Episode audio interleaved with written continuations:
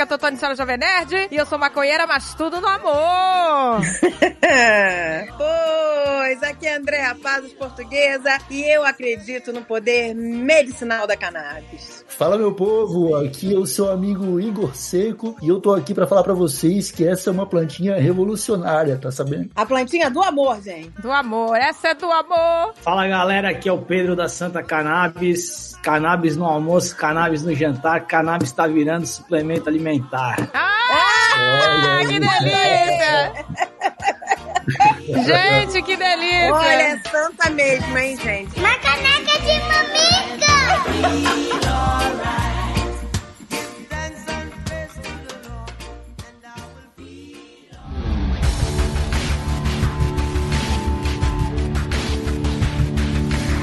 Hoje tá rolando o maior evento de cultura pop do mundo, meu amor, a CCXP. Gente, é o maior do mundo mesmo. Vou te falar que é o maior do mundo que nós, né, Agatha? Nós já tivemos no de San Diego e não chega aos pés, gente. É outro nível, gente. Brasil é high level, gente. Inclusive, eu olhando, comparando as duas, eu acho até a de San Diego meio brejeira, hein? Tá vendo, gente? Tô falando de verdade, não tô brincando, não. No Brasil é muito alto nível, tudo os estandes, sabe? O local, tudo, tudo é alto nível. San Diego é umas barraquinhas bem brejeira, né? que delícia. Parece um feirão. É, um feirão, um feirão. Não, gente, você vê, se você somar todo mundo que vai todos os dias do evento, são mais de 280 mil pessoas. É gente pra caramba. É gente pra caramba, gente. É muita gente. E olha, vou te dizer, até os artistas internacionais preferem ir na Comic Con brasileira, tu acredita? Você vê que delícia? Eles acham que a brasileira que é bababá agora. Olha só quem tá aqui com a gente no Brasil, gente. Lá na CCXP ainda dá tempo, hein? Olha aí, gente. Tem a Lana Parrilha, que é a rainha má de Once Upon a Time. Olha que delícia. Tem o Tyler Hushling. É Hushling que fala o nome dele, gente? Não sei. Eu não sabia quem ele era, mas agora eu sei, que o Alexandre me explicou. Que delícia. Da série Superman Lois. Tem um que você vai ficar arrepiada também. Que é o Anthony Daniels. É o C3PO. Gente. O cara, ele ficava dentro daquela roupa mesmo lá? Ficava, é. Ele era magrinho, pequenininho, né? Pro C3PO não era tão grande. Bem magrinho, é. Eu não faço ideia quem é ele, gente. Queria conhecer. Será que ele vai todo de dourado, vestido todo de dourado? Ai, que delícia! Ele teria que, né, de calça dourada, tênis dourado, blusinha dourada. Bonezinho dourado, óculos dourado. Pintado de dourado, todo de dourado. Um globeleza. André quer globeleza do CCXP. Eu quero. Não espero nada menos dele. Não me venha com uma blusa básica e uma calça jeans, hein? Eu quero você de dourado, coberto de purpurina. Olha aí, vai ter até vocalista do Iron Maiden, gente, Bruce Dixon. Que legal, gente. Você conhece alguma música do Iron Maiden assim de cor? Não, nenhuma. Mas eu acho uma delícia. Se você cantar, eu vou saber. Ô, gente, eu não consigo lembrar de nenhuma agora, assim. Aqui, o Alan tá me dando esporra aqui. Lembrou de um? Run to the hill. Olha aí! Porra, que delícia! Run for your life! Ah, gente, pelo amor de Ah, Deus. então, a gente conhece. Viu como a gente conhece? A gente conhece, gente. A gente adora, a gente só não liga o nome à pessoa, entendeu? A gente só não liga a música à pessoa. Isso aí. É esse o nosso problema. Mas a gente conhece, tá bom? É, gente, é sua chance, é sua chance de estar frente a frente com seus ídolos. Já pensou isso? Que legal. Não, e não é só isso. Sabe quais são os maiores ídolos que estão lá que você pode estar frente a frente? Quem? Jovem Nerd e Azagal. É claro, meu amor. Esses são os principais. Esses são os maiores, gente. Eles estão lá todos os dias. Esses é pra perna tremer, né? Que delícia. Na frente de seus ídolos. Nós não estaremos lá. I'm so sorry. Nós estaremos lá. Quem sabe uma próxima, convidem a gente, né? Se tiver um paga nós, eu vou.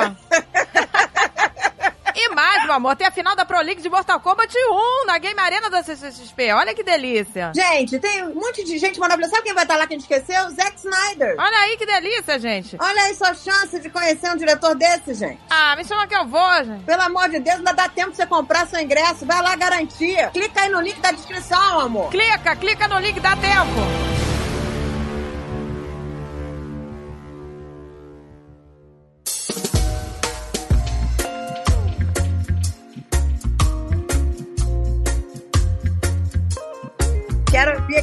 Histórias, gente. As histórias que vocês conhecem de pessoas que sofriam horrores de dores crônicas e, sei lá, de outras patologias que ficaram curadas, gente, com cannabis. Primeiro, né, eu quero agradecer vocês aí pelo espaço pra gente voltar aqui, poder falar dessa plantinha, que pra gente é muito importante, né? Revolucionou aí a minha vida e tem feito uma diferença enorme na vida de muitas pessoas. Naquele último episódio que a gente participou, que tava eu, Tucano e o Will, do 2, eu acho que eu falei um pouco sobre o caso do meu afilhado, autista, meu também. E recentemente, para quem duvida e quiser conferir, eu postei um vídeo no meu perfil pessoal do Instagram, Igor Seco, onde eu faço academia e bato o meu recorde de levantamento de peso. Ah, eu vi! Que delícia! É uma coisa que dois, três anos atrás, para mim era inimaginável, sabe? Eu tenho síndrome de Marfan, é uma síndrome que ela afeta a formação dos ossos e por isso que eu sou um cara muito magro, muito alto, por exemplo, a mão alongada e, e os dedos finos e tudo mais. Por causa dessa síndrome,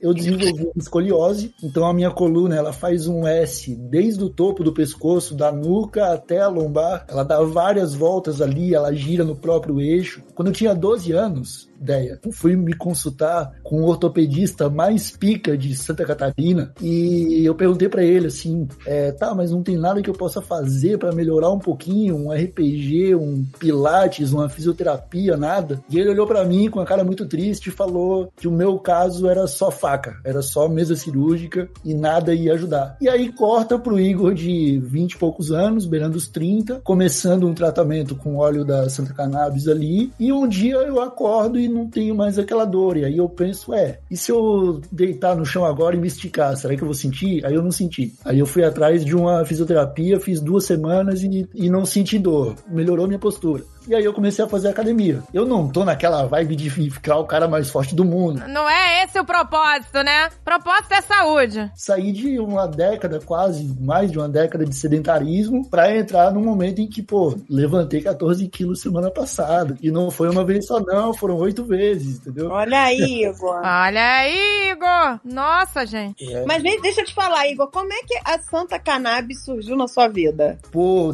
isso aí é, é bem curioso, porque eu tava passando uma temporada em Portugal, eu tinha me decepcionado com o Brasil ali em 2018, 19, acho que vocês entendem. claro. E eu tinha o um projeto do podcast do TH Show, onde eu já tinha começado a falar de cannabis, mas ainda era muito pelo entretenimento, pela, pela comédia ali. Mas lá em Portugal que eu fui descobrir que era uma planta de verdade, que pessoas já faziam tratamento. E eu acabei participando de um festival, o Festival do Cânhamo do Porto, onde eu entro nesse festival e a primeira primeira pessoa que me aborda é o Pedro. O Pedro tava lá, ele falou: caramba, te vi no Instagram, vamos trocar ideia. E a gente se cumprimentou, ele me falou da associação e ele foi dar uma palestra lá nesse festival, né, Pedrão? Estava indo lá para contar sobre o caso da dona Edna, que eu quero muito que você conte aqui para elas também. Então, e... Pedro, você foi a Portugal divulgar a associação que você fundou, isso? Isso mesmo, Déia. Bom, primeiro, Agatha e André, obrigado por, pelo convite, por estar aqui, por falar de toda essa revolução que a cannabis está fazendo no mundo e no Brasil. No mundo. A revolução Exatamente. meio às avessas, assim, meio contraditória perto do que a gente tem no mundo, que a gente está fazendo no Brasil, mas é muito legal legal a gente estar tá aqui falando, né, informando tudo isso. E, pô, foi isso. Eu fui para Portugal para explicar para os portugueses como que é proibido no Brasil e mesmo assim a gente tem uma associação, planta, fornece, porque o que a gente faz no Brasil, pro gringo, é não entra na cabeça. Ele falou, cara, não, não é proibido, né? Ainda mais pro português, que é super literário, não é proibido, é proibido. Não dá, mas se é proibido, como é que vocês plantam, fazem pesquisa e, e distribuem remédio, né? E a gente foi convidado para ir lá explicar isso, né? Que, que a gente estava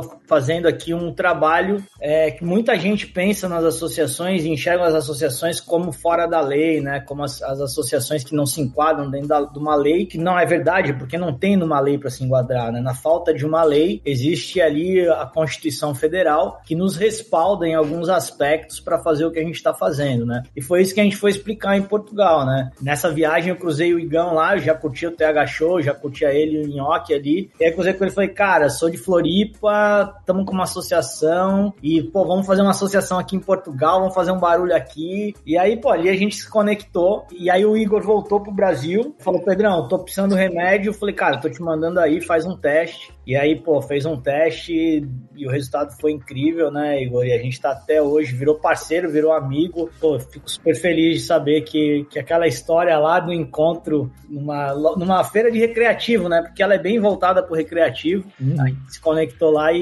teve toda essa história, né? Então, então quer dizer que quando vocês se conheceram, né, ao vivo, em Portugal, até então o Igor não tinha começado nenhum tratamento? Não tinha começado nenhum tratamento, ideia. E isso é muito louco, porque o Pedro me falou da associação da Santa Cannabis, e aí eu fiquei, ele foi uma ideia rápida, assim, aí eu peguei uma cartilha da feira e fui procurar se tinha alguma informação sobre a palestra. E tava lá, Associação de Santa Catarina e tal. Falei, poxa, eu sou de Santa Catarina, por que, que eu não conheço essa associação? E aí fui, fui assistir a palestra, onde o Pedro conta o caso da avó dele, a dona Edna, uma idosa ali, beirando os 90 anos, com Parkinson. Pô, eu vi essa palestra e eu me emocionei, daí. Eu chorei igual uma criança, porque o, o vídeo, assim, ele é muito simbólico, a evolução do tratamento, assim, da dona Edna, sabe? Naquele dia eu descobri, eu já meio que entendia que me fazia bem, mas eu não entendia que podia virar um tratamento, uma rotina, algo que a longo prazo fosse me trazer essa qualidade de vida, entendeu? E aí eu perguntei pro Pedro sobre o meu afiliado, eu falei, ah, tem um, um afiliado que ele é autista, que a gente descobriu o diagnóstico dele agora, você acha que pode ajudar no caso dele? E aí o Pedro falou, olha, não sou médico, mas os médicos que eu converso e pesquisam falam que pode. Então acho que é melhor tu ir atrás e procurar isso aí para ele. Então a gente começou aqui em casa a usar para tratar o meu afiliado, no caso, né, para fazer o tratamento do meu afiliado, que foi a, a história que eu contei da última vez para vocês, que é outro garoto também, ele é outra criança, totalmente diferente quando ele tá sobre o tratamento do óleo, convive como uma criança quando ele tá sobre o tratamento, né? E aí eu comecei a usar para minha dor crônica também, e aí virou uma coisa aqui dentro de casa, a, além da Pois é, Igor, descreve assim um pouco o que você sentia, como era o nível da sua dor e o que que era que você sentia? Era na coluna? E em quanto tempo você sentiu resultados também, né? Para as pessoas entenderem o que você sentia, que às vezes você fala, né? A dor, mas, né? O nível da dor. Olha, assim, Agatha, eu sempre que fui procurar emprego, por exemplo, eu tinha que procurar muito bem o trampo que eu fosse fazer, porque eu não podia ficar muito tempo em pé, eu não podia carregar peso, eu não podia ficar muito tempo sentado, entendeu? Dependendo da cadeira de um escritório X, já acabava com a minha produtividade, porque coisa de. É, minha coluna é toda torta. Então não existe posição confortável para ficar de nenhum jeito, entendeu? Se eu ficar numa cadeira baixa, meu pescoço começa a doer. Se eu ficar muito tempo em pé, minha lombar começa a doer. Se eu sair para caminhar e for fazer um trampo de office boy, eu não aguento caminhar, ou não aguentava caminhar 20 minutos direto. Então, sempre foi algo que teve ali o tempo todo na minha vida como um ruído, assim. Você tem que aprender a conviver com isso, porque não tinha solução. Eu usei todo tipo de remédio, tramal, é, enfim, um monte de tarja vermelha, tarja preta, para tentar controlar essa dor, e eu não conseguia, né? Eu só tinha ali os efeitos colaterais desses remédios. O problema na coluna é muito louco, porque não afeta exatamente apenas a coluna. Tenho crise de enxaqueca, eu tenho problema de pressão dos olhos, assim, então você sente dor no olho, você sente dor de cabeça, você sente é, um monte de. Eu sei bem como é, exatamente. Vai afetando em cima, embaixo. Tudo da coluna, gente, que loucura. É, é uma reação em cadeia, assim. Sua coluna tá torta, a gravidade tá funcionando diferente para você e você vai sentir esse efeito aí, é basicamente isso. E aí, quando eu comecei a usar o óleo, que eu comecei a usar o CBD primeiro, né? Usei o óleo isolado de CBD ainda em Portugal. Eu tomei assim, um, sei lá, sem prescrição, porque lá em Portugal é fácil o acesso, não é tão controlado quanto no Brasil. E de um dia para o outro eu, sei lá, eu senti que eu tinha, eu dormi abraçado pela minha cama. Já acordei assim com uma outra disposição. Só que ainda assim era algo que não estava bem controlado, porque não tinha um acompanhamento, não tinha ali uma, uma dosagem correta, não sabia muito bem o que estava fazendo. Quando eu cheguei no Brasil, que eu fui atrás da Santa, que a gente conseguiu ali um óleo com um pouquinho de THC também, foi igual tirar com a mão. E isso é uma coisa que a gente escuta muito quando começa a falar com pacientes de dor crônica, de que começam a tratar com cannabis. Parece que é tirar com a mão, assim. Porque hoje eu não sinto nada. Da dor que eu sentia, eu não sinto nada. Sei lá, o óleo ele reduziu 95% da dor e os 5% que faltou eu tirei fazendo exercício, entendeu? Olha que beleza, gente. E, e para você o efeito foi rápido, assim, porque eu sei que que tem gente que, né, dependendo do organismo, vai demorar pra, às vezes a pessoa... Mas não é, eu acho que nem questão dependendo do, organismo, Agatha. Acho que a questão do que ele falou é a concentração, a dosagem. Às vezes a pessoa não tá tomando pro caso Uhum. dela, né? Quando o negócio é mais certeiro, quando tá tudo na- nas dosagens que você precisa, que cada caso é um caso, não é isso? Isso. E as dosagens mudam, né? É, Quando o negócio é certeiro, aí, minha filha, não tem pra ninguém. Pra pessoa não desanimar, né? Que às vezes ela pode estar tomando e, ai, mas não tô sentindo. Então tem que ajustar já. Mas ela tá nas dosagens erradas. Às vezes não tem, como ele falou, o THC, que faz a diferença, né? É, na real, isso é um grande problema, porque a gente tem pouco médico que sabe receitar cannabis. E esse é um dos problemas, né? Você tem que estar fazendo ajuste de dose, você tem que estar testando outros produtos. Você tem a curva em U, que os médicos chamam, que ele vai e faz um efeito, aquele pico ali, se você aumenta muito, ela, ele cai, volta pro que era antes. Precisa de um acompanhamento médico, porque, cara, é um medicamento natural que tem vários canabinoides diferentes, terpenos diferentes, concentrações diferentes, tipo de produto, interação medicamentosa, interação alimentícia, dependendo da doença. Então precisa de um acompanhamento médico. Isso é um problema, às vezes, você vê médicos entrando e receitando, por exemplo, não tem medo de receitar THC. Então ele receita o CBD. Só que o CBD, ele atinge uma parte pequena da população, né? As pessoas têm medo do THC, mas o THC, ele é super importante para o tratamento, seja com o CBD aliado ao CBD, ou seja ele em concentrações mais altas, tipo fibromialgia. Fibromialgia é um tratamento que não tem remédio. E a cannabis é que está dando conta de tratar um monte de pessoas com fibromialgia, né? E é uma doença que atinge na maior parte as mulheres, 90 e poucos por cento são mulheres, né? Doença falciforme, que também é uma doença que pouca gente fala, porque é uma doença que atinge os negros. Tem o professor Altair Lira na Bahia que tem um estudo com isso, e que também quase ninguém fala que a cannabis ajuda muito, né? Então são doenças que, que muitas vezes não tem uma saída de é, remédios comuns, né, alopáticos, que a cannabis está ajudando, né? E isso é muito louco, porque a gente não imaginava, né? Eu nunca tive problema com maconha, minha mãe fuma, eu fumo, meu filho fuma, e a gente nunca teve problema, mas na hora de dar para minha avó, mesmo a gente não tendo preconceito nenhum, a gente falou, cara, peraí, como é que a gente vai dar maconha pra avó de 93 anos e se piora? Claro, tá aquele medo, né? Eu entendi que ela tava num quadro de Parkinson, não é isso? Isso, minha avó, quando começou a tomar o remédio, ela já estava há 5, 6 anos com um Parkinson rígido acinético, que é um Parkinson que, além da tremedeira, ele dá rigidez pro corpo. Então, ela, o, o corpo enrijece,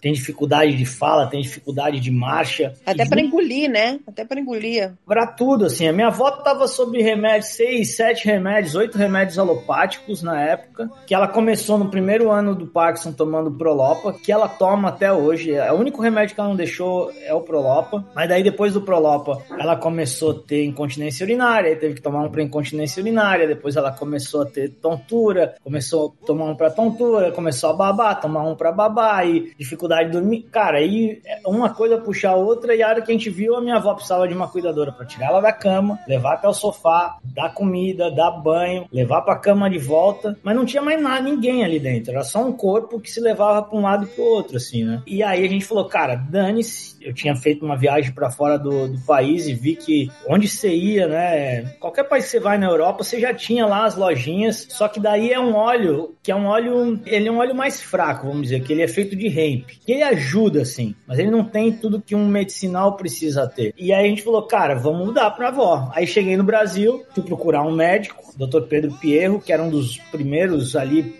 não tinha médico, era muito difícil arranjar um médico pra receitar. Exato. É uma, uma substância proibida, como é que o médico ficam de mãos atadas, né? Exatamente, exatamente. Aí a gente falou com o Dr. Pedro, conseguiu uma consulta, esperamos acho que cinco ou seis meses pela consulta. Ele recebeu a gente e falou, cara, é isso mesmo, tem que tentar. Convenceu a minha tia, né? Porque a família falou, cara, você não vem com maconha pra cá. Pra minha Pois é. Existe esse preconceito imenso. mas o médico supera isso. Se a família tá com boa vontade, o médico te explica de forma científica que tira esse medo. E foi o que aconteceu. Beleza, ele deu a receita, a gente foi procurar um importado, era 1.800 reais um frasco de 30 ml, que a gente precisava importar no mínimo 6. Né? O ideal era que se importasse 12, por causa que você tinha que fazer um pedido para a Anvisa, a Anvisa ia julgar, ia demorar. Então, se tu fosse fazer isso todo mês, você acabava que o tratamento não rolava. Então você tinha que comprar muito. Pô, chegando e falou, cara, não tem grana. Aí fui pra internet, descobri uma associação em Fortaleza chamada Abracan. Por um acaso tinha um amigo meu de Floripa que tava lá na, sendo voluntário nessa associação e me mandou óleo. E aí eu falei, liguei pro doutor Pedro, doutor Pedro, ó, tem esse aqui, ah, eu conheço a Abracan, conheço a associação, pode dar, vamos, não tem, começa ali com dose baixa e vai subindo. Aí foi isso que a gente fez, né? Eu deixei minha avó, sei lá, uma segunda-feira, deixei o, o, o, frasquinho com a cuidadora e a minha avó daquele jeito, né? Uma morta-viva, assim, é só a capa mesmo, assim, o olhar, aquele olhar vazio, assim. É, só tava casca, né? É, e aí Três dias depois, tipo, numa quarta ou quinta-feira, eu fui lá. E aí ela veio abrir a porta. Que isso? E aí eu, uau. Gente, isso é inacreditável. Ela foi abrir a porta. Foi abrir a porta. Eu desabei. Ai, gente, olha só é. quantas pessoas podem ser beneficiadas, meu Deus. Ela ficou toda arrepiada contando essa história. Não, imagina só a expressão, né, assim, quando viu isso. Eu olhei aquilo e falei, cara, eu não acredito. Eu não acredito que foi só o remédio, velho. E aí falei com a cuidadora, ela falou, não, foi só o remédio, é impressionante. Depois que eu dou, ela depois de 20 minutos, meia hora depois da gota, ela muda. O olhar muda, a pele, a pele dela tinha melhorado, né? O olhar tinha melhorado. Falei, cara, que loucura isso. Até faz sentido, né? Porque a cannabis tira essa rigidez, né? Como você falou, muscular, né? Aí que a gente. E o óleo, do, esse óleo, ele tinha CBD e tinha THC, né? Esse óleo dessa associação. E o THC, ele faz. Hoje ela toma CBD de noite, de dia ela toma THC, meio a meio, na verdade. O óleo que ela toma de manhã é metade CBD, metade THC, um para um que a gente chama. Esse óleo é o óleo que acorda ela. Ela toma, dá 20 minutos, ela desperta, e aí ela já quer fazer um, alguma coisa, já quer ligar para mexer no celular. Gente, já quero esse óleo. E à noite ela toma um CBD porque o THC no começo estava funcionando, porque tem aquilo, aquela curva em U que eu, que eu falei. É, no começo, o THC ela tomava à noite e capotava. Só que depois de um tempo ela começou a ter dificuldade para dormir, porque o THC, se você não, dependendo do, do perfil da pessoa biológico, ela te deixa ansioso. O THC tem esse lance de deixar, pode deixar mais ansioso. E ela falava, ah, eu à noite não consigo dormir, minha cabeça tá a mil. Aí levamos no médico, mas falou, tira o THC e bota só CBD. E aí ela tá tomando agora de THC de dia e CBD de noite. E o mais louco que eu, na hora eu percebi isso e hoje, com os relatos que chegam na associação, comprovam isso que eu percebi logo de cara. Eu dei para minha avó pro Parkinson, mas a minha avó melhorou várias outras coisas. Ela melhorou o humor dela, ela melhorou a ida ao banheiro, né? Ela melhorou o apetite, né? Então você dá para uma coisa, mas você acaba melhorando o corpo de forma geral por causa do sistema endocannabinoide. Olha que maravilhoso, né? Ao contrário das medicações, né, que a gente toma e dá milhões de efeitos colaterais pro mal. Exato. Né? Esses são os efeitos colaterais do amor. Exato, exato. Gente, pois é. E aí foi louco, porque daí, sei lá, uns, uns 15 dias depois, eu moro em Floripa, né? Ela mora em São Paulo, eu moro em Floripa. Acho que, sei lá, uns 15 dias depois eu fui a São Paulo de novo. E cheguei lá, minha avó, cara, era outra pessoa. Já tinha arrumado o cabelo, pintado o cabelo, cortado o cabelo, pintado a unha. Gente. É porque o Parkinson, pô, pô minha avó, ela pintava, ela fazia arraiolo, bordava, crochê, tricô, tudo coisa manual. Então o Parkinson tirou isso dela, né? Então ela gostava de ir num restaurante aos finais de semana, no domingo com a família, aí não podia ir mais. Então vem junto essa depressão, essa coisa. Nossa, eu... ela fala que ela se sentia presa, porque é uma prisão dentro do próprio corpo, né? É diferente do Alzheimer, velho, a cabeça tá boa, né? Exato! Tipo, gritando por socorro e ninguém escuta, né? Por isso que eu digo, eu acho que toda vez que eu vejo alguém contra, né, político, alguma instituição contra, cara, a história vai cobrar de um jeito esses caras, velho. Ah, vai. Eles vão precisar ainda. Se a gente não aprende pelo amor, a gente aprende pela dor.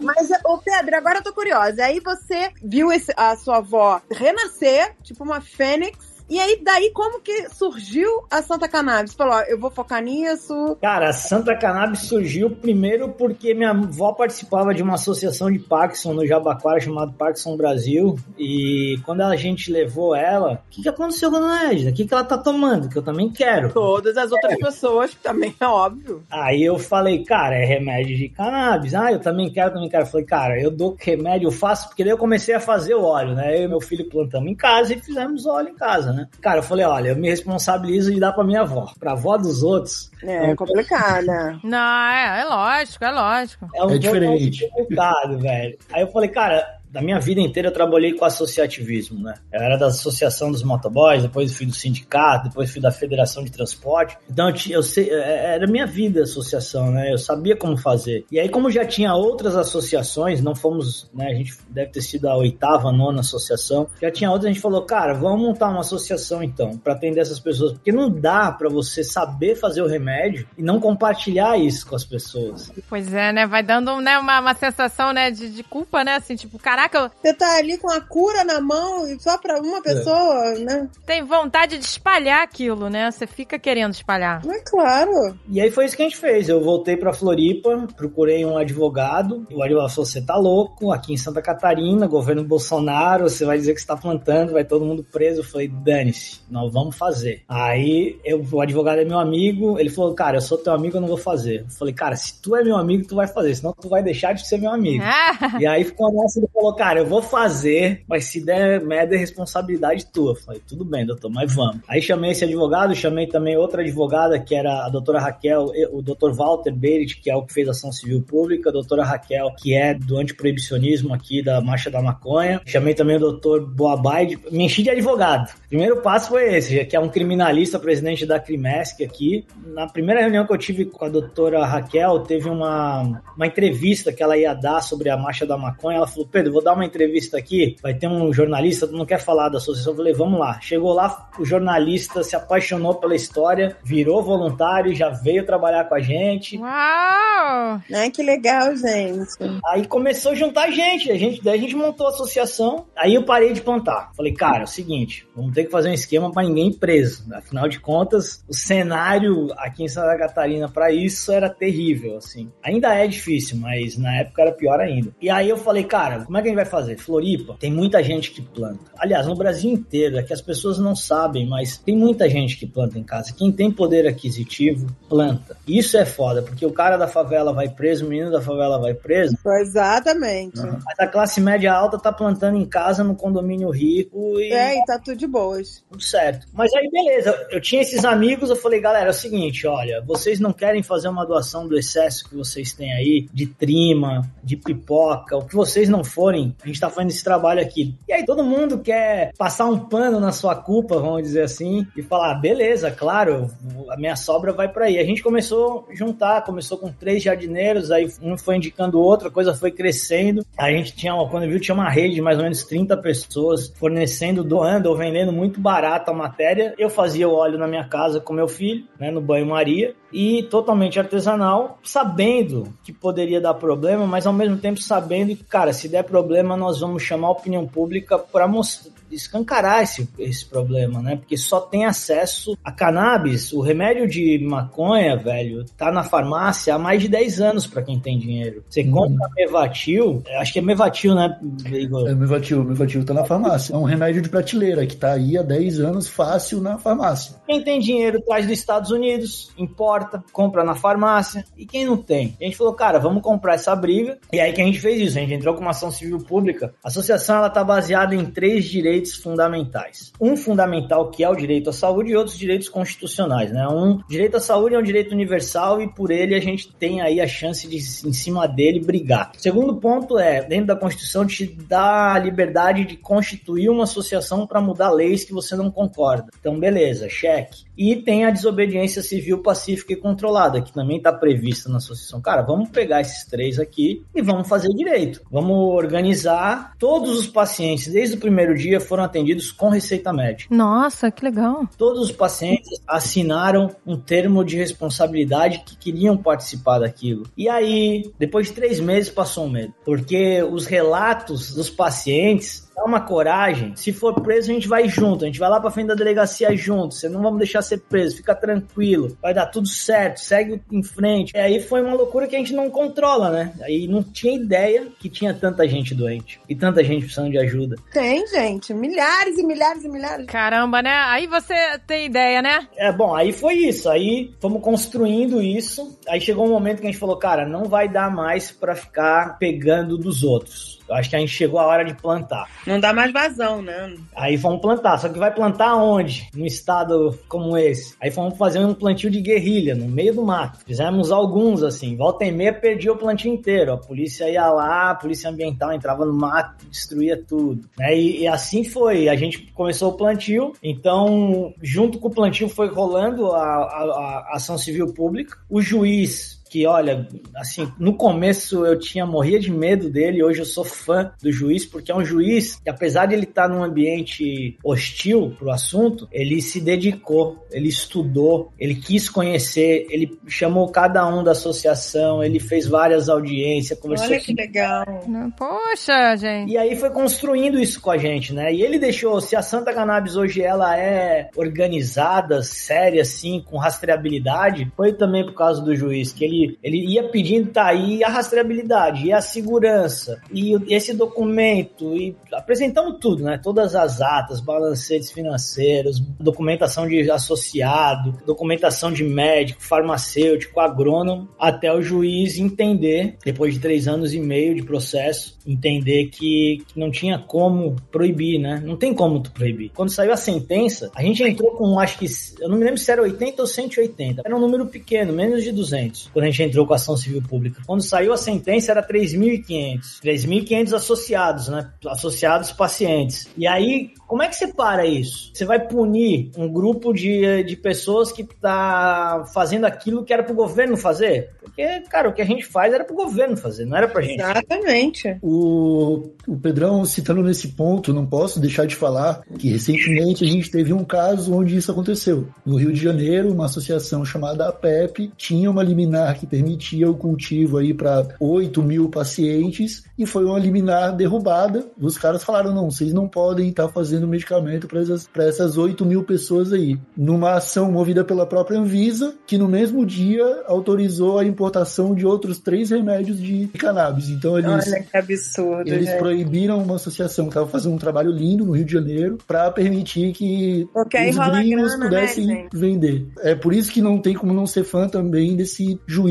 que o Pedro tá falando, entendeu? Porque foi um cara que teve ali seus momentos de dúvida, talvez, mas que estudou e foi atrás de saber como que era o processo da Santa e, por fim, autorizou que o trabalho fu- continuasse, né? É isso que, gente, isso faz a diferença, né? A pessoa, gente, pesquisem, sabe? Antes de criticar uma coisa, já- Exato, né? O cara vai chegar pro. O cara é juiz, gente. Estamos falando, né, de justiça aqui. Então o cara vai pegar um caso aí só por preconceito, sem saber nada, vai dizer não, não pode, pum, entendeu? Bater o martelo? Não pode. Exato, sabe? Sem entender do que tá falando, né? Não pode. No caso da PEP, foi bem isso. O juiz não quis, lavou as mãos. Falou, cara, isso daqui não é com a Isso daqui é com o governo, não comigo. E isso é um problema, porque você proíbe, mas não para. O fato de você proibir, não tem como parar. A PEP, que tem 6 mil pacientes. E a irresponsabilidade desse juiz que fez com a PEP é tão grande, se por um acaso faltar remédio para essas pessoas por causa da proibição dele, ele deveria ser responsabilizado. Porque no momento que eu proíbo, eu tenho que dar uma segunda opção. Não é, gente? É isso. Tá O que a gente vai fazer com essas pessoas todas aqui, que estavam sem dor? A Get, que é uma guerreira, continua fornecendo e vai continuar, porque vão bater na porta dela. Ela falou, cara, eu vou fornecer. Vai ter que prender 6 mil pacientes. Então, se tá todo errado, tá todo mundo errado. Não é? Né? Os médicos estão errados.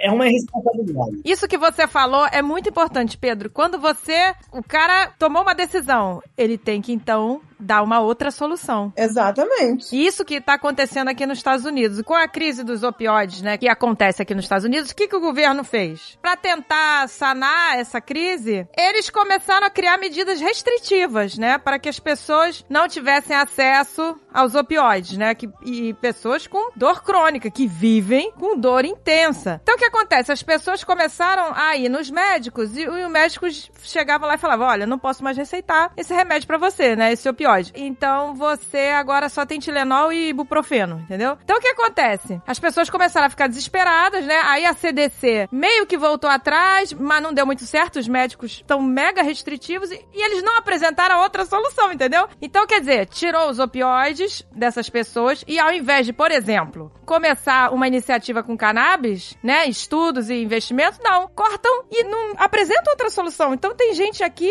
que tá, que a mulher falou, ela, sou jovem ainda, só tenho 66 anos, e ela falou, a minha vida é só respirar, acabou, eu não, eu não vivo mais. Ela vive com dor intensa o dia inteiro. E ela não tem o remédio dela, sabe? Não é louco isso? Isso aí é mais perigoso, né? Porque uma pessoa que ela já teve ali uma solução para o tratamento dela. Essa solução foi retirada, ela volta a ter os problemas que ela tinha e ela fica desesperada. Pois é. Ela vai aceitar o que vier pela frente para tentar sanar esse problema, entendeu? Exato. Ela pode acabar indo por, um, por caminhos aí ainda mais é, prejudiciais para a saúde dela, entendeu? Mas engraçado que ao mesmo tempo a indústria farmacêutica utiliza opioides em doses absurdas, absurdas, a ponto de que pessoas começam a comprar o remédio, amassar e cheirar. Exato. Porque é como se você estivesse comprando droga, literalmente. É, tem essa série da Netflix nova que tá muito boa, da oxicodeína, eu acho. Nossa, pois é, vamos até falar sobre ela um pouquinho aqui, porque eu acho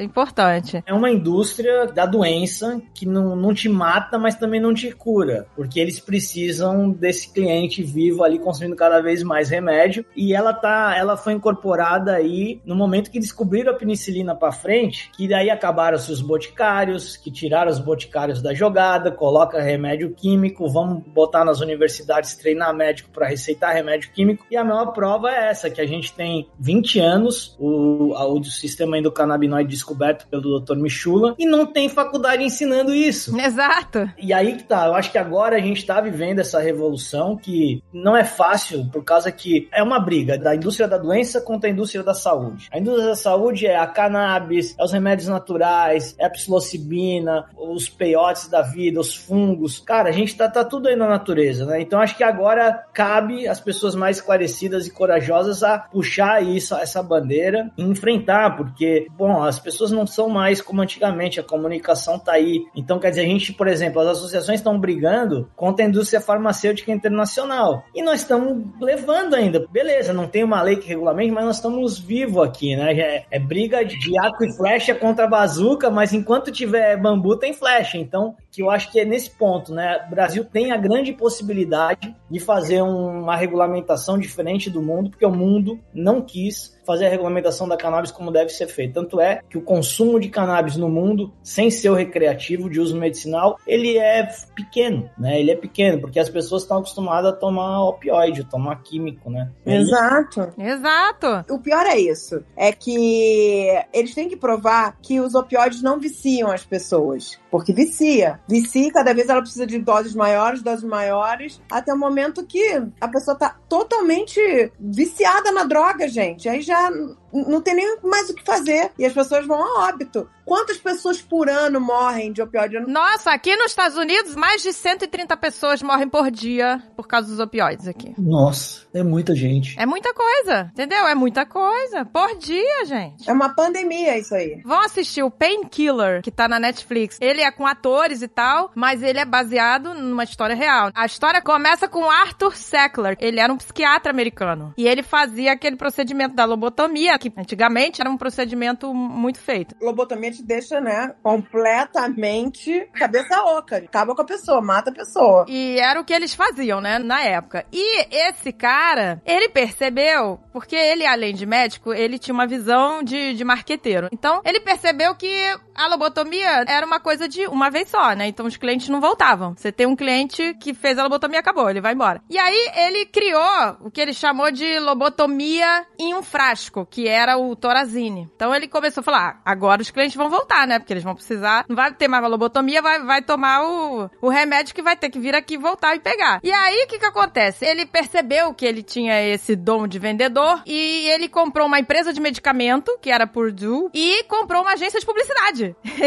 e começou a marketear e tal. E ele que lançou o famoso Valium, né? Uhum. Uma febre de Valium e tal. E aí ele começou a colocar, gente, ele era marqueteiro, então ele começou a botar botar o nome dele em hospitais e museus, sabe? Tipo, qualquer um que tivesse disposto a pagar. Então ele começou a virar, tipo, uma, uma celebridade, entendeu? E aí, quando ele morreu, descobriram que ele tava endividado. Ele tava cheio de dívida e tal. E aí começou aquela briga da família pela herança e tal. E um deles, que é o sobrinho, que o nome dele é Richard, ele resolveu ficar com essa empresa de medicamentos, que é a Purdue. Ele falou: Eu vou ficar com isso aqui que ninguém tá ligando, né, pra essa empresa aqui, vou ficar com ela. Aí o que acontece? Essa empresa produzia o MS Contin, que era um remédio com morfina. Que era, a morfina era dada para pessoas que já estavam, né, com câncer terminal, pessoas que estavam com muita dor, era uma droga associada à morte, né? O que, que ele fez? Ele fez uma pesquisa de mercado, eles fazem aquelas pesquisas que botam as pessoas com aquele espelho, né, que ninguém vê a cara deles, eles ficam atrás. E aí ficava uma moça conduzindo a pesquisa. Ah, gente, o que que vem na cabeça de vocês quando eu falo, sei lá, codeína? Aí as pessoas falavam, ah, sei lá, dentista, dor, febre, né? Sei lá, falavam as coisas que vinham na cabeça dela com aquela substância. Aí ela falou assim: o que que vem na cabeça de vocês quando eu falo morfina? Aí as pessoas, morte, doença terminal, câncer, viciado. Beleza. Aí ela falou o nome da substância que ele passou a usar, né? Porque ele falou: eu preciso de um remédio que as pessoas não associem à morte. Vamos botar pra todo mundo. Todo mundo tem que usar essa merda, todo mundo que tem dor, e elas não vão ficar, ai, eu tô tomando morfina. Então o que que ele fez? O, a, a, equipe dele de laboratório, né, criou o Oxycontin, né, que é uma droga que foi feita em cima dessa anterior, que ela é duas vezes mais forte que a morfina. E aí ele deu esse nome, né? Olha aí, gente, o que que vem na cabeça de vocês quando eu falo oxicodona? Que o nome da substância é oxicodona, né? O nome do remédio é Oxycontin. Aí as pessoas, oxicodona? Ah, sei lá, oxigênio, pulmão? Não sei. Aí ele, tá vendo? Ninguém associa nada a essa merda, porque ninguém sabe o que é essa merda. Então vamos produzir. Aí os caras, né, falaram, porra, mas você vai dar uma substância que é duas vezes mais forte que a morfina pras pessoas, assim, tipo... E para qualquer coisa, tá? Para qualquer coisa. Exato. Aí ele, não, mas eles têm o um médico deles. O médico vai, vai ficar tudo certo, tudo no amor, não vai viciar ninguém. Ok, então vamos fazer. E aí, gente, começou essa festa com esse remédio, sabe? E viciando as pessoas. E aí gerou o que gerou, né? Toda essa crise que tem aqui de, de mais de 130 pessoas morrendo por dia. E você tendo aí o cannabis, meu Deus. E eles jogavam super baixo também. Eles tinham uma equipe de venda com umas meninas lindas que iam no ego do médico.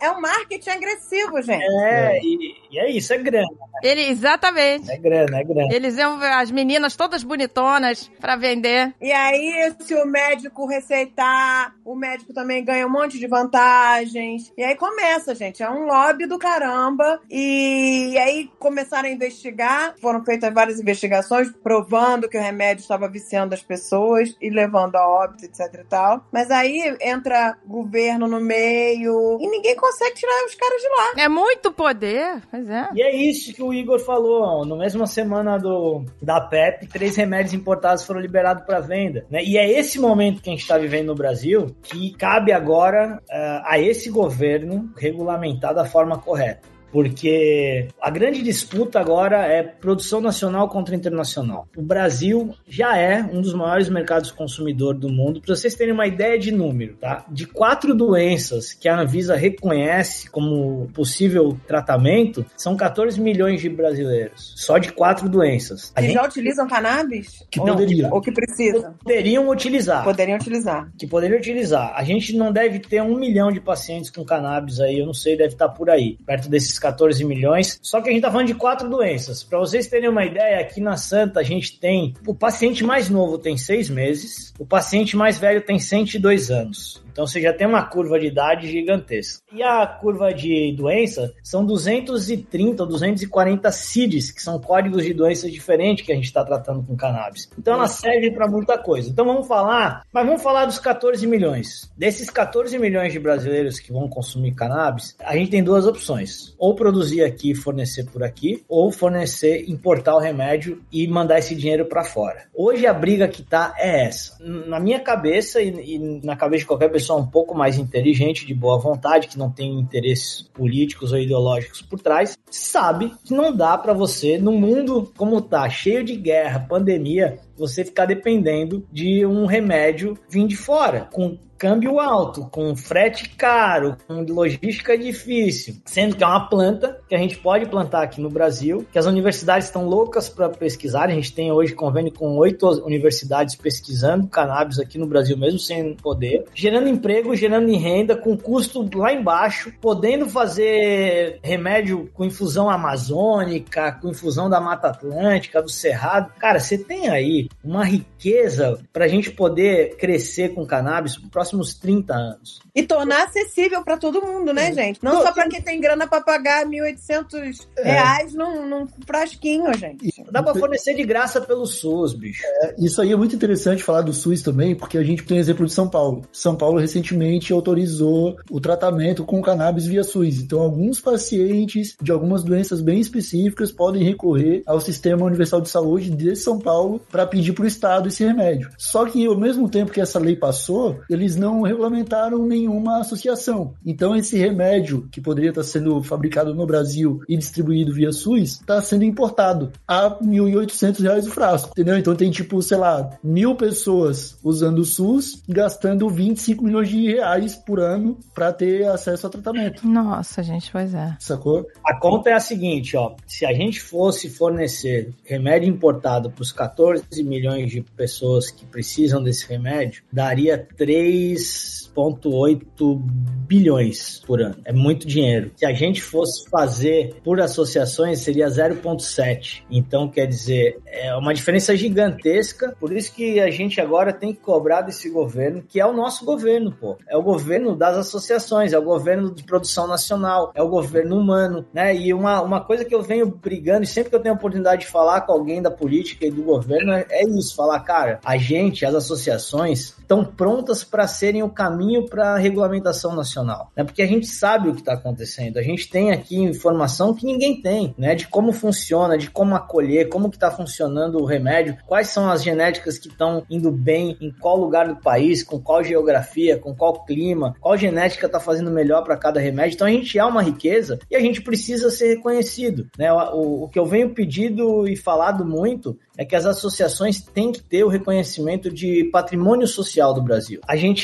bom, era explícito que ele era contra o tema. A gente teve uma pandemia, então a gente forneceu o remédio para quem podia e para quem não podia pagar. Porque quem podia importar, o remédio não estava chegando na pandemia. Quem é que fornecia? As associações. Isso sobre um governo sob o risco de ser preso. Então, quer dizer, cabe a esse governo reconhecer as associações como patrimônio social do Brasil, treinar, proteger, fomentar e de repente ser dali o berço dessa regulamentação. E uma regulamentação que não sou contra as empresas, né? Mas eu acho que esse dinheiro tem que estar aqui, não ir para lá. Exatamente, Pedro, isso que você estava falando, né? A importância de você tornar tudo isso legal, porque você tem o fator baratear a produção e incentivar a pesquisa. Então são duas coisas, né? Produção e pesquisa. É necessário ter mais incentivo para poder descobrir mais e mais benefícios. Eu acho que o tema é tão rico que ele merecia um conselhão só da cannabis, tipo. Exato. Sabe, vamos,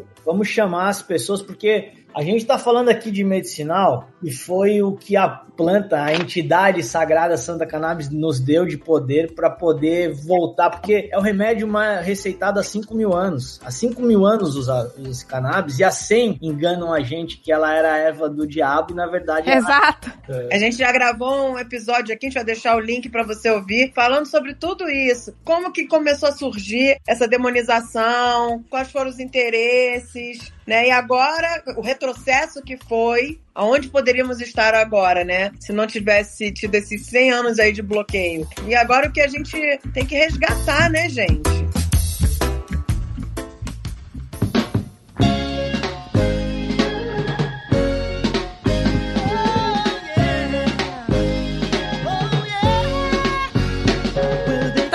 Você falou uma coisa, né? Você falou da psilocibina também, que é a substância do cogumelo, né? Você vê, tem mais coisas para serem pesquisadas, né? Não só o cannabis. E que estão usando já em terapias, não só em termos de dor, mas também em condições mentais, tratamento com cogumelos, enfim, que tá mudando a vida de muita gente também, mentalmente. Pessoas com depressão, pessoas com síndrome do pânico, aquela outra síndrome que é por traumas de guerra. Como é que é o nome? Ah, do estresse pós-traumático, né? Exato, pós-traumático, né? Pois é, gente. Tem muitas coisas que pararam-se os estudos quando a coisa estava acontecendo, quando as pessoas estavam fazendo descobertas incríveis, pararam os estudos e agora tá tendo que retomar, mas retomar Exato. com muita luta, né? Porque ainda é tudo proibido, né? Ainda é difícil. É, imagina quanta coisa não esconderam da gente, né? Nesses últimos 100 anos aí que a gente precisa descobrir. É, pois é. Cara, eu, eu, e a gente tá falando só de medicinal. O certo mesmo, se eu fosse presidente do Brasil, eu regulamentava tudo.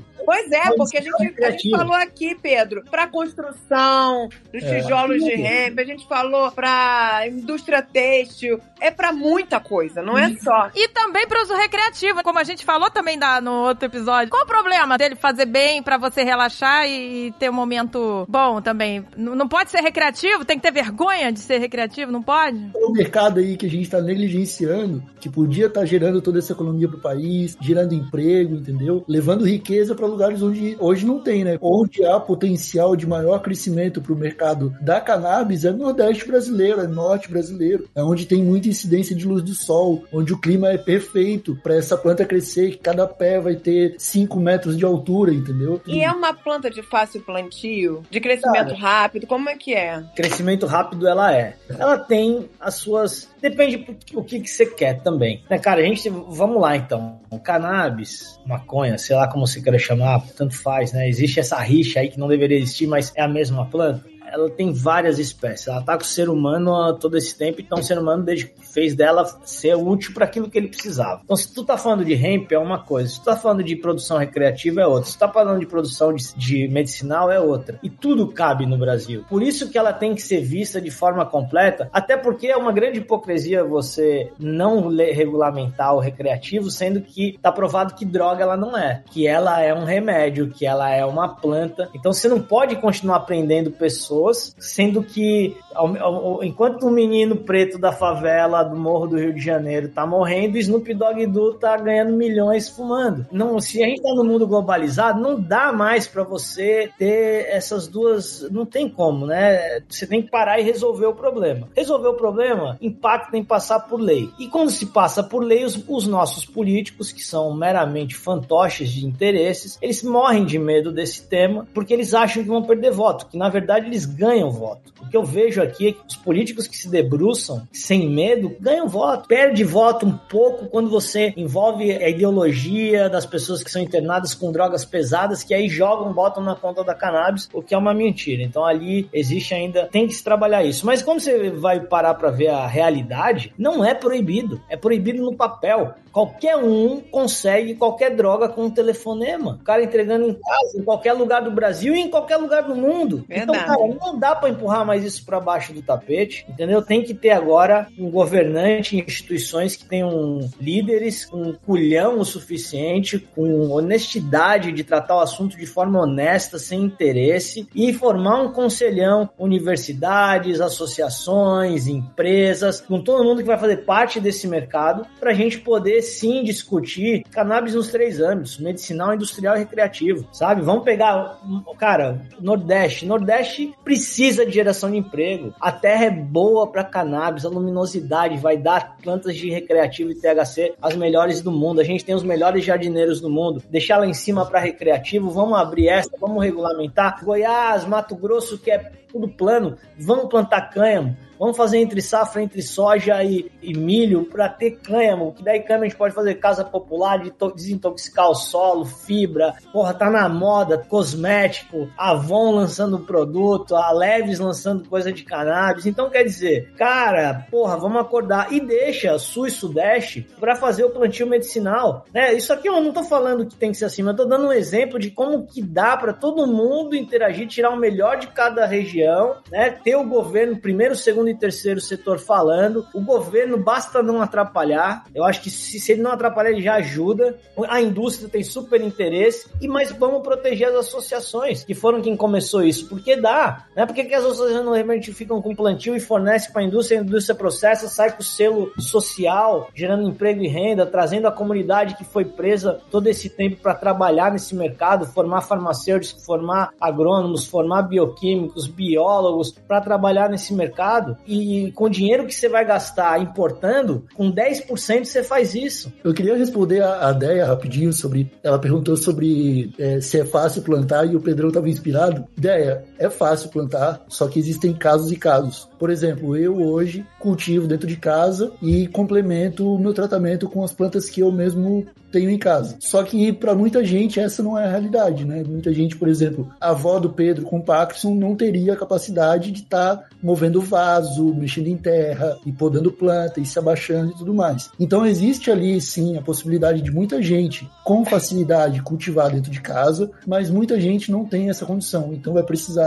que seja uma associação, que tenha ali os jardineiros. Inclusive, quando o Pedro fala que a gente tem os melhores jardineiros do mundo, é tipo, se você entrar nesse universo e pesquisar, as maiores marcas dos Estados Unidos são com jardineiros brasileiros, as maiores marcas da Espanha são jardineiros brasileiros, Uruguai são jardineiros brasileiros. Já é o Brasil que comanda esse mercado em todos os lugares do mundo. E a gente está, mais uma vez, pegando as pessoas que sabem fazer isso e mandando para fora do Brasil. O Brasil é uma potência, é, a gente tem aí Embrapa, vários órgãos de agricultura que poderiam estar tá debruçados nisso e fazendo esse cenário que o Pedrão falou acontecer. E a gente só não vê isso acontecer porque os poderosos não têm o interesse de fazer com que a população tenha acessibilidade a isso. Entendeu? Exato, gente. A questão toda é tornar acessível. E não ser Sim. só para uma minoria privilegiada, gente. Tem que ser acessível a todos, sabe? É. E como falou, mesmo quando o SUS aprova, por que trazer de fora a preços exorbitantes? Por isso que sempre falta dinheiro para tudo, gente. É porque. É. é porque tem alguém lucrando com isso, né? É, isso é. que eu ia falar, fomenta toda uma cadeia, né? Quando você, você tem hoje já escritórios de advocacia especializado em fazer judicialização para as pessoas pessoas não pagarem o remédio. E aí eles, pô, vão lá, além de encher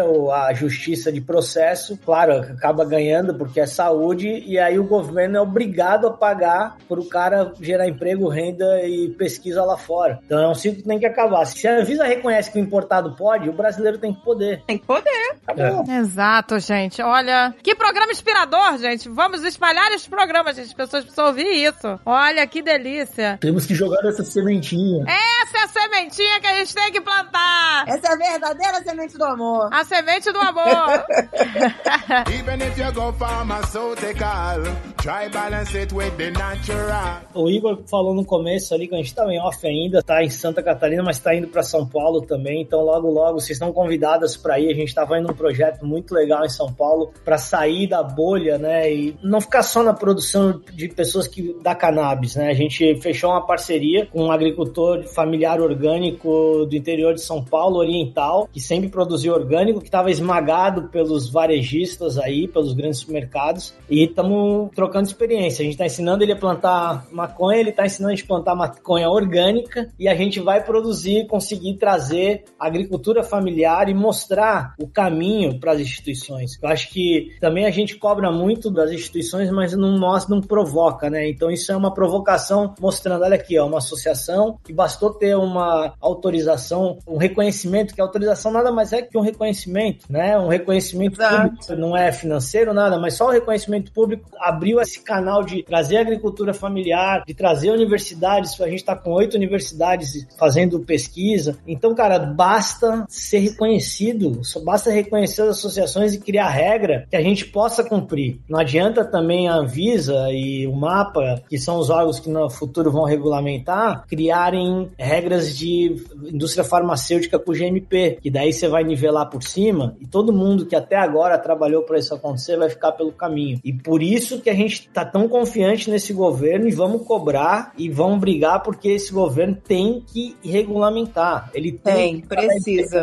É, a hora é agora, gente. Tento regulamentar, porque se não for agora, depois. Gente não sabe o dia de amanhã. O Brasil é o único lugar do mundo que ainda não foi dominado pelas grandes. É o único. Então, cara, olha só. E isso graças às associações que estão brigando e graças também a um desleixo do governo de botar o problema para baixo do tapete e deixar rolar. Que tem um lado bom, porque se fosse feito às pressas como foi do lado do mundo, a gente não estaria aqui discutindo. Mas tem um lado ruim, né? Que é o atraso. E tem um lado bom que essa demora de regulamentar, a gente tá aí, a Santa Canagem tem cinco anos. Esse tempo é o tempo de maturação também para as pessoas entenderem e não fazer uma coisa mal feita. Né? Eu acho que a gente tem tudo, se tiver um governo que não atrapalhe, para fazer aí um mercado de cannabis único no mundo, com THC nacional, trazendo a favela para dentro do processo de trabalho, de produção, trazendo a periferia para ser o doutor do, do, farmacêutico, o agrônomo, construir esse mercado do zero. Quantas vezes na, na vida a gente teve a oportunidade de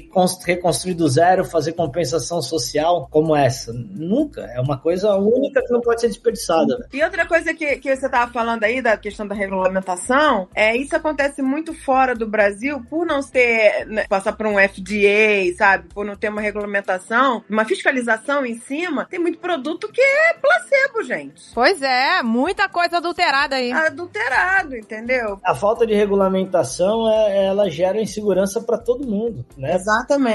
Para o médico, para o paciente, para todo mundo. Mas isso que você falou era muito legal, realmente, unir essas duas coisas. A inclusão social, a iniciativa, né, social com é, a produção, né? Isso seria um cenário realmente ideal, porque no momento em que você ignora, como você falou, as associações e, e essas pessoas que começaram isso e começam só as grandes indústrias a se apossarem de tudo, aí volta aquele problema de sempre, né? O de sempre, é o capital, capital, capital. Você vende qualidade de vida, mas internamente você não produz nada de qualidade de vida. Exato. E isso tem acontecido aqui nos Estados Unidos. É, algumas pessoas, esses pequenos produtores e tal, estão sendo prejudicados, que conforme a coisa vai andando aqui, vai legalizando, as grandes corporações vão tomando conta de tudo e, e né? Se apropriando, né? E, e, né, e volta tudo. E a solução fica pela metade, né? Exato, exatamente. Então, poderia ser, como você falou, um cenário ideal, onde você junta tudo, né? O social com a produção. É, eu acho que, cara, temos que tentar tirar algum proveito desse atraso. Eu acho que o único proveito que a gente pode tirar do atraso é o seguinte: olha, a gente já tem aí, associações que têm oito anos já, como Abraço, eu acho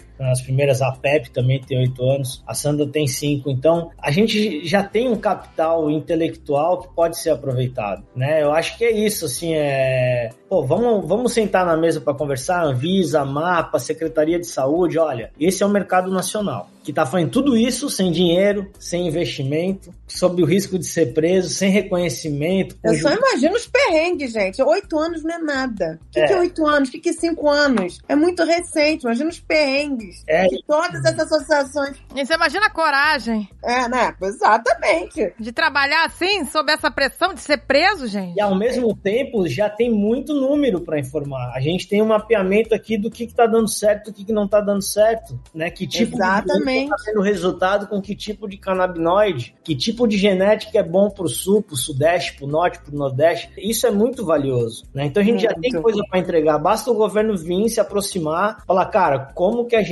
pode melhorar a vida de vocês? Como é que a gente pode construir junto um mercado que empregue, que gere renda? E não tem nada contra as empresas. Eu acho que as empresas americanas, elas podem vir e aportar conhecimento, tecnologia e grana aqui, mas deixa... Exato. Pô, os caras estão na frente da gente em tecnologia. Não vamos fechar a porta. E não é contra os caras. Só que, cara, é produção nacional. Bota tua grana aqui, vamos formar a gente porque é um remédio barato. Se tu for ver pelo que ele faz, hoje é caro ainda, mas é se você conseguir em escala, cara, é, é, é... Exatamente, você vai barateando. É. Claro, você vai baratear muito. Nossa! O problema é, é tudo que você falou. É a mão de obra limitada, o espaço limitado, tudo limitado, né? Tudo encarece. Exato, gente. Vamos, é isso, a gente já plantando a semente do amor. Vamos espalhar essa semente do amor.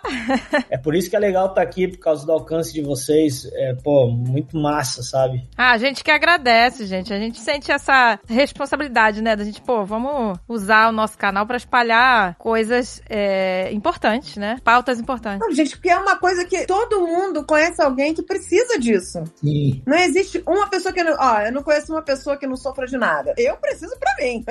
Não, gente, eu não vivo mais sem isso. Eu- a minha vida mudou com o cannabis. Só porque eu tenho acesso, os outros que se explodam? Não. Muito pelo contrário, gente. Eu acho um absurdo todo mundo não ter acesso. É isso que eu acho. A gente tem que repor a partir dos 40 anos, 45 anos, a gente deveria repor. Todo mundo deveria tomar, usar óleo para repor, porque como tudo no corpo, depois dos 45 anos, você começa a ter uma baixa hormonal e de A gente produz endocannabinoide bem até essa faixa de idade. Depois a gente começa a ter uma produção menor de endocannabinoide. Então você tem o fitocannabinoide que você pode repor. Então, cara, a gente deveria trabalhar não no pós, né? Ah, antes de dar o Alzheimer, antes de dar o Parkinson, antes de dar o câncer, antes de dar ansiedade, depressão. Ela trata doenças. Hoje é uma síndrome, né? A gente tá com uma pandemia de gente ansiosa e depressiva. E ela é natural. Você, o corpo, o máximo, se você tiver uma sobredose, você vai dormir, você vai ter fome ou talvez uma leve agitação se for de THC. Agora, se você tiver uma sobredose de aspirina que você compra sem receita, você vai ter que ir no médico fazer uma lavagem lá, estomacal, pode ter vários problemas. Hoje, se tiver uma sobredose de opioide, então, então quer dizer, é uma é natural. Teu corpo libera, mimetiza ali e libera. Agora, o químico, quantos dias demora para você tirar um produto químico do corpo? Não, gente, olha, é só coisa boa que vem daí desta. Eu, eu queria fazer um altar aqui em casa, eu juro pra você. Um altar com a plantinha, porque eu te amo, você mudou minha vida. É isso aí, Santa Cannabis, é a Santa Cannabis. Não? Porque, olha, vou te contar, porque, assim, no meu caso foi justamente esse, né? Era um caso de que envolvia é, ansiedade, envolvia toque, ansiedade, tudo isso. E, nossa, gente, hoje em dia eu me reconheço, falar, ah, essa sou eu. Uhum. Entendeu? Quando aquela nuvem sai da sua frente, você, nossa, então é assim, né? Uhum. É assim que é você ter uma mente mais centrada, né? No sentido desse alívio dessas condições. Even if you go pharmaceutical, try balance it with the natural. E Pedro, todas as associações, elas têm parceria com médicos? Sim, tem uma lista de médicos que correm em todas as associações, que correm aí nos grupos, e todas as associações têm as indicações ali, né? Na Santa a gente deve ter, acho, mais de 50 médicos e veterinários ali que a gente indica no país todo. A gente precisa da receita, né? A gente tem um acolhimento. As associações, elas têm o perfil do lugar que elas estão, né? Cada uma tem o seu jeitinho perto do, do, do seu local ali em volta. Então, por exemplo, você tem associações que são mais sociais, né? Por exemplo, Flor da Vila tem uma padaria que fornece pão pra galera, pra comunidade. A PEP também tem lá o perfil da fazenda dela, onde ela educa, tem o a- a Educa PEP, que é um curso bem bacana. E a Santa também tem esse papel de fornecer, e aí as associações que não podem fornecer só óleo. Eu acho que é, fornecer óleo é o básico, é o mínimo que você tem que fazer, mas você tem que, por exemplo, no curso, a pessoa quer plantar em casa, cara, a gente ajuda, a gente ensina a plantar, a gente ensina a fazer óleo, a gente indi- indica quem tem a semente, o, o advogado para ele fazer o habeas corpus e poder plantar em casa. A pessoa não conhece, quer visitar, a Santa tá de portas abertas. Ah, tem uma associação de mães de autismo na região que a gente tá, vamos adotar, vamos chamar, vamos participar do podcast, vamos provocar politicamente as instituições. Eu acho que ela não é só fornecer óleo, as associações são um lugar onde o paciente chega e vai ter ajuda, seja para tirar dúvida, seja para conseguir o médico, seja para conseguir o óleo, seja para conseguir o habeas corpus para ele plantar em casa, seja para ele aprender a plantar, seja para o que for. A- a- E nunca perder o cunho social, né? Na Santa, paga quem pode, quem não pode, não paga. Então a gente tem ali esse projeto que é a alma da Santa, porque não faz sentido. E o mais legal que a gente não conseguiu fazer ainda era isso: botar uma pessoa de Parkinson que pode pagar, apresentar e falar: ó, essa pessoa que você está adotando que também tem a mesma doença e que não pode pagar, né? Aproximar essas duas pessoas. A gente não conseguiu fazer isso literalmente, mas a gente faz isso no dia a dia aqui, sem essas pessoas se conhecerem ainda. Se você declara que você não pode pagar, você vai receber o óleo do mesmo jeito, né? E funciona, porque as pessoas que podem pagar, pagam com gosto, porque é mais barato que importado, tá dando resultado, ajuda toda uma comunidade, toda uma galera. E como que a associação, o médico chega pra você e fala assim, ah, eu preciso pra esse paciente concentração tal e tal. Como funciona isso? Essa é uma coisa que eu não consigo entender ainda. Para você poder entender, você tem que entender como começou tudo isso. Começou com as mães fazendo em casa, plantando e trocando genética e testando no dia a dia o resultado e trocando informação. Então, ele sim, dá para fazer em casa. Geralmente essas cepas que são feitas em casa para tratamento é de CBD. CBD, o risco é muito baixo, ele não tem o princípio psicoativo alto. Então, o risco é bem baixo. O THC já tem um risco maior, mas no momento que eu me declaro paciente, eu estou plantando, que eu estou usando e que está dando resultado, eu entro com, na justiça, com habeas corpus, avisando o juiz, olha, eu sei plantar, estou tomando esse óleo aqui e está me dando resultado que é dessa genética aqui. E é assim que funcionam os habeas corpus. Então, os cursos, eles servem para você ter um habeas corpus, você precisa de um certificado. Então, os cursos servem para isso, para você... Andréia, olha, Pedro, eu vi aqui uma cepa que eu fumo ou que eu experimentei um óleo de uma amiga e me fez muito bem. Mas eu não sei plantar e não sei extrair. Beleza, André, se inscreve aqui, nós vamos te ensinar a plantar e extrair o óleo. Você vai plantar, vai extrair, vai pegar um advogado, vai ter que ter um médico que vai dar um laudo que, olha, a Andréia tá tomando o óleo, tantos, como não é miligramagem, não tem testagem, que foi o que você perguntou, é em cima de porcentagem, com porcentagem. Então você vai dizer, olha, eu peguei um extrato 100% e diluí no azeite a 10%. Então teu óleo é 10%. Então o médico já tem uma ideia de quão forte esse óleo é. Ah, ele é de CBD, então o risco é menor. Ele é de THC. Se for um médico que entende, ele vai te receitar do mesmo jeito. Ele vai fazer o acompanhamento. Com toda essa documentação, você entra na justiça e pede o habeas corpus para que você possa plantar em casa sem ser o risco de ser preso. Isso Sim. é uma prática que acontece normal. Não é a melhor, porque eu entendo que tem esse risco, né, do que você não sabe. Porém, hoje você consegue testar. Você tem empresas que testam é, CBD e THC, tem o Reaja que tem o, a testagem que é uma gota, mas você tem universidades que, como um paciente, você pode mandar para testar seu óleo e ter uma assertividade maior. Mas como a gente falou, o risco é baixo, é muito baixo, né? Agora, da Santa Cannabis não, e das associações associações em geral não. Algumas ainda não tem teste, mas da associação na Santa que tem essa autorização, a gente tem que honrar ela. Então, todos os nossos lotes vão para certificação. No momento, a gente está certificando com a Unicamp. Então, tem uma, uma referência que é super importante. É só para deixar o cenário como é, mas existe sim um risco de quem extrai não saber exatamente o que tem lá. Não vai saber, a não sei que faça teste. É mais pela cepa e pelo conhecimento médico e testando. Ah, para mim funcionou, para mim não funcionou. As pessoas é... que quiserem entrar em contato com vocês. santacannabis.com.br arroba Santa Cannabis no Instagram, no Facebook, sinal de fumaça, é, a gente tá aí. Só procurar que a galera tá, o que vocês precisarem, contem com a gente, galera. Nós vamos deixar aqui os links todos no post, gente, para vocês. Olha, obrigada, gente, obrigada mesmo por ter terem vindo aqui hoje. Foi muito, muito esclarecedor. A gente muito. agradece esse espaço, meninas, pelo amor de Deus. É muito, como o Pedro falou, é muito importante a gente poder falar um pouco, às vezes, para fora da nossa bolha, né? A gente sabe aqui que é, é um público antenado na internet, a galera online. Uma grande parcela dessa turma precisa desse tipo de informação, porque a gente sabe que ansiedade, depressão, transtornos psicológicos aí são, né, tipo, tão varrendo a galera e e tá. talvez aqui eles encontrem pelo menos um caminho para pesquisar e descobrir se pode ou não ajudar o seu caso, entendeu? Exatamente, gente. É isso, gente. Vamos espalhar a semente do amor. Essa, gente. Essa é a semente do amor. Mais uma vez, mais um programa espalhando a semente do amor. É a física. essa é a semente do amor física, entendeu? Não é magia, gente. Não é magia. Não é magia.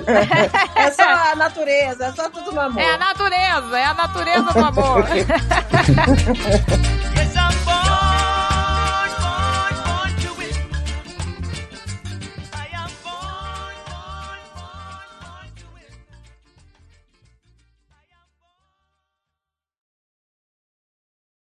Este podcast foi editado por Radiofobia, podcast e multimídia.